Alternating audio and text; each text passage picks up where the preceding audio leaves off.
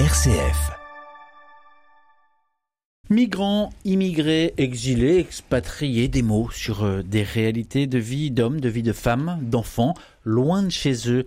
Bonsoir Dorothée Malik. Bonsoir. Déléguée diocésaine de la pastorale des migrants dans le diocèse de Lille. D'abord, euh, c'est dans l'actu, hein, vous avez euh, suivi les débats autour de la loi asile-immigration. Qu'est-ce que ça vous inspire, cette ambiance, ces échanges, l'adoption du texte? Ben, Ça m'inspire pas des bonne chose. Moi, je suis un peu et beaucoup déçue de regarder euh, une personne migrante que par son statut, alors que quand on parle de migrant, il y a une personne humaine derrière. Je trouve que on oublie ce côté humain le côté humain derrière la personne migrante. Alors, euh, celles et ceux qui sont au contact le savent, le réalisent, le perçoivent, mais euh, à d'autres qui, qui ont du mal à finir leur fin de mois, qui, qui sont jaloux, qui disent il y a de l'argent pour d'autres mais pas pour nous. C'est aussi à cela que ce texte s'adresse. Oui, ben justement, c'est tout le problème de cette loi. Pour moi, alors là, je vais, c'est Dorothée, la, la catho qui, qui parle avec son cœur. J'ai l'impression que euh, on, on utilise, c'est de l'utilisation pour euh, pour faire des voix. Mm. Je dirais oui, c'est vraiment euh, de l'instrumentalisation. Même si je sais que on, avec les années que j'ai pu avoir au, service de la pastorale des migrants, c'est des hommes, des personnes qui viennent sur notre territoire du Nord. En tout cas, je vais parler mm. pour, euh, pour notre territoire.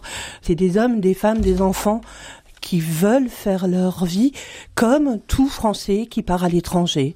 Moi, ce qui m'inquiète avec ces lois, c'est euh, euh, est-ce qu'on mélange pas un peu trop la peur de l'autre et qu'on connaît pas tout? Alors venons-en à la, à la pastorale des migrants, dans laquelle vous êtes engagé. Alors je trahis pas de secret, mais depuis une quinzaine d'années, on va dire. Oui. Désormais, vous en êtes, vous en êtes depuis déjà un moment la, la responsable. En quoi consiste le travail de la pastorale des migrants? Alors, le, la mission de la pastorale des migrants, c'est, euh, elle a deux pôles, deux, deux pastorales euh, principales, la pastorale de l'accueil et la pastorale de communion. Ça regroupe aussi bien les communautés et les personnes issues de la migration qui ont enrichi notre territoire, qui sont appelées aussi à enrichir notre Église et aussi euh, de la communion dans avec tout ce qui est euh, les, les associations engagées auprès des, des migrants, mmh. euh, auprès et avec les migrants. C'est aussi euh, la deuxième, le deuxième pôle, c'est la pastorale de l'accueil, euh, où on a, euh, on accueille toute personne, quelle qu'elle soit, quelle qu'elle soit son origine, quelle qu'elle soit sa, sa, sa religion, son côté spirituel, et on l'accueille telle qu'elle est. Quand vous dites accueil, ça veut dire concrètement, il y a des, il y a des lieux d'accueil? Alors oui, depuis euh, depuis 2019, on est euh, très impliqué dans l'accueil et l'accompagnement de mineurs non accompagnés étrangers avec un, une maison qui est placée à Tourcoing et où on accueille 14 jeunes mineurs qui sont en recours de reconnaissance de leur minorité ces jeunes sont ni euh, donc ils sont ils ne sont pas reconnus par l'aide sociale à l'enfance et donc ils n'ont pas ils ne sont pas pris en charge et ils n'ont pas le droit non plus à, au 115 parce que euh, est-ce qu'ils sont scolarisés? ils sont en, ils sont en, ils sont scolarisés ou en cours de scolarisation et euh, ils sont euh, suivis par l'école sans frontières qui les met à niveau. Et vous l'avez dit, c'est dans un ancien presbytère. Ça veut dire, c'est tout de même, c'est l'Église, c'est l'Église qui prend en charge. C'est tout à fait ça. C'est l'Église qui prend en charge via notre service de la pastorale des migrants. Et euh, voilà, elle, prend en charge le loyer, toutes les charges eau, électricité, euh, comme euh, comme une maison, les certaines réparations. Mais après, il y a des associations qui nous aident pour l'aide alimentaire, comme euh, les Amis de Saint-Martin-de-Porès, la Société Saint-Vincent de Paul, l'aide alimentaire. Enfin, on a quelques aides alimentaires. Enfin, voilà. Il y a un écosystème, comme on dit Voilà, désormais, tout à fait. qui, autour de. Donc, il s'agit donc de, de mineurs étrangers hein, qui ont donc, vous l'avez dit, la particularité d'être en attente de reconnaissance hein, de leur euh, de leur minorité. Mais si vous dites qu'ils sont euh, mineurs, est-ce que euh, vous avez pris contact avec leurs parents? Mais non, parce qu'ils viennent en France sans. euh, en fait, la plupart du, des jeunes qui arrivent chez nous quittent la, leur pays d'origine sans adultes. Sans adultes. Nous, quand on, les accueille, on n'est pas de l'administration, on fait de l'accompagnement, de la pastorale. On les euh, on leur demande pas leur histoire, on leur demande pas tout de suite. euh, ça, ça devient dans l'accompagnement. En fait, le, le, le, le truc, c'est que toutes ces questions-là, c'est l'administration qui leur pose. Et nous, ils ont besoin d'un lieu pour se poser, pour euh, un peu réfléchir aussi sur euh, leur avenir. Si on les, leur pose trop de questions administratives, on peut pas leur... Enfin, c'est pas notre but. Nous, on est vraiment là pour les accompagner, pour qu'ils puissent grandir et se relever, surtout. Est-ce qu'ils sont en situation légale ou illégale? Ils sont dans une zone grise. Combien est-ce qu'il existe d'antennes de la, de la pastorale des migrants par le du diocèse de Lille?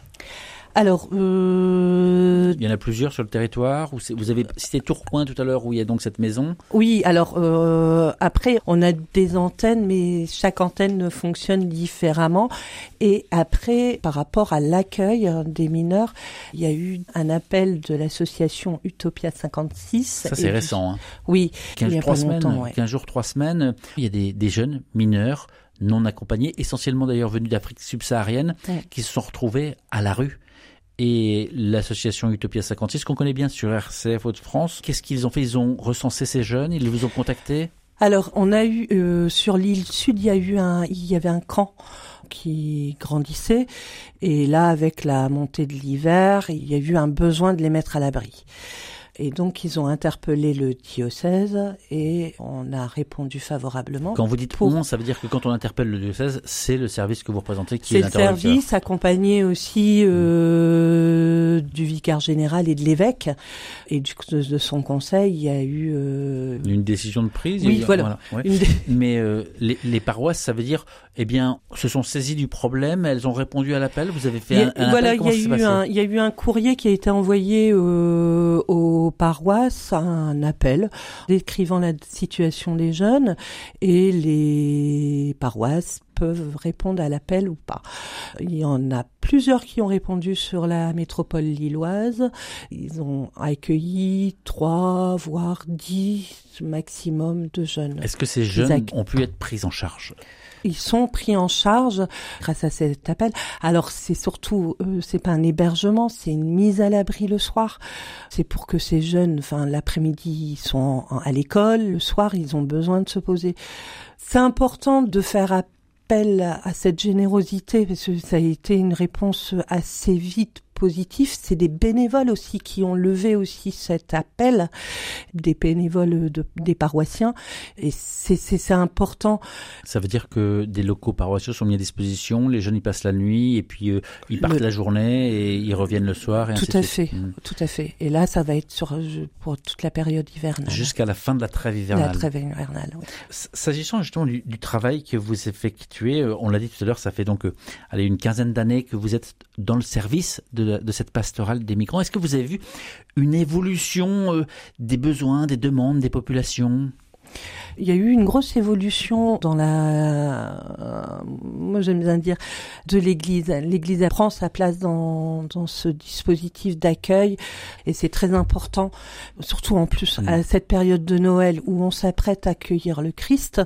Voilà, si on peut pas ouvrir sa porte pour euh, accueillir quelqu'un euh, différent, euh, Dorothée Malik, déléguée diocésaine de la pastorale des migrants dans le diocèse de Lille. Ce que vous disiez tout à l'heure aussi, c'est que on ne quitte pas finalement de bon cœur son pays, sa, terre, sa famille. Euh, celles et ceux qui nous écouteraient, certains qui diraient oui, mais tout de même ils sont partis, ils ont fui. Euh, pourquoi est-ce qu'on leur serait redevable en leur offrant euh, un accueil, un logement, des biens de première nécessité?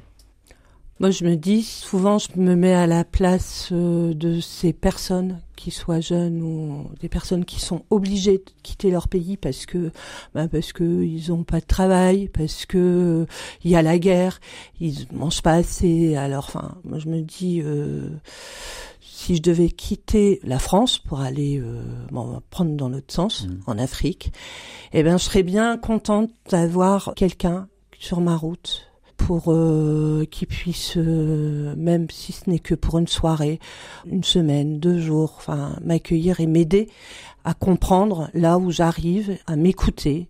C'est de l'accueil, c'est de l'accueil et de l'écoute aux autres, à ceux qui nous écoutent Certains veulent par exemple aider. Est-ce qu'il y a besoin de, de, bras, de dons? Comment ça fonctionne?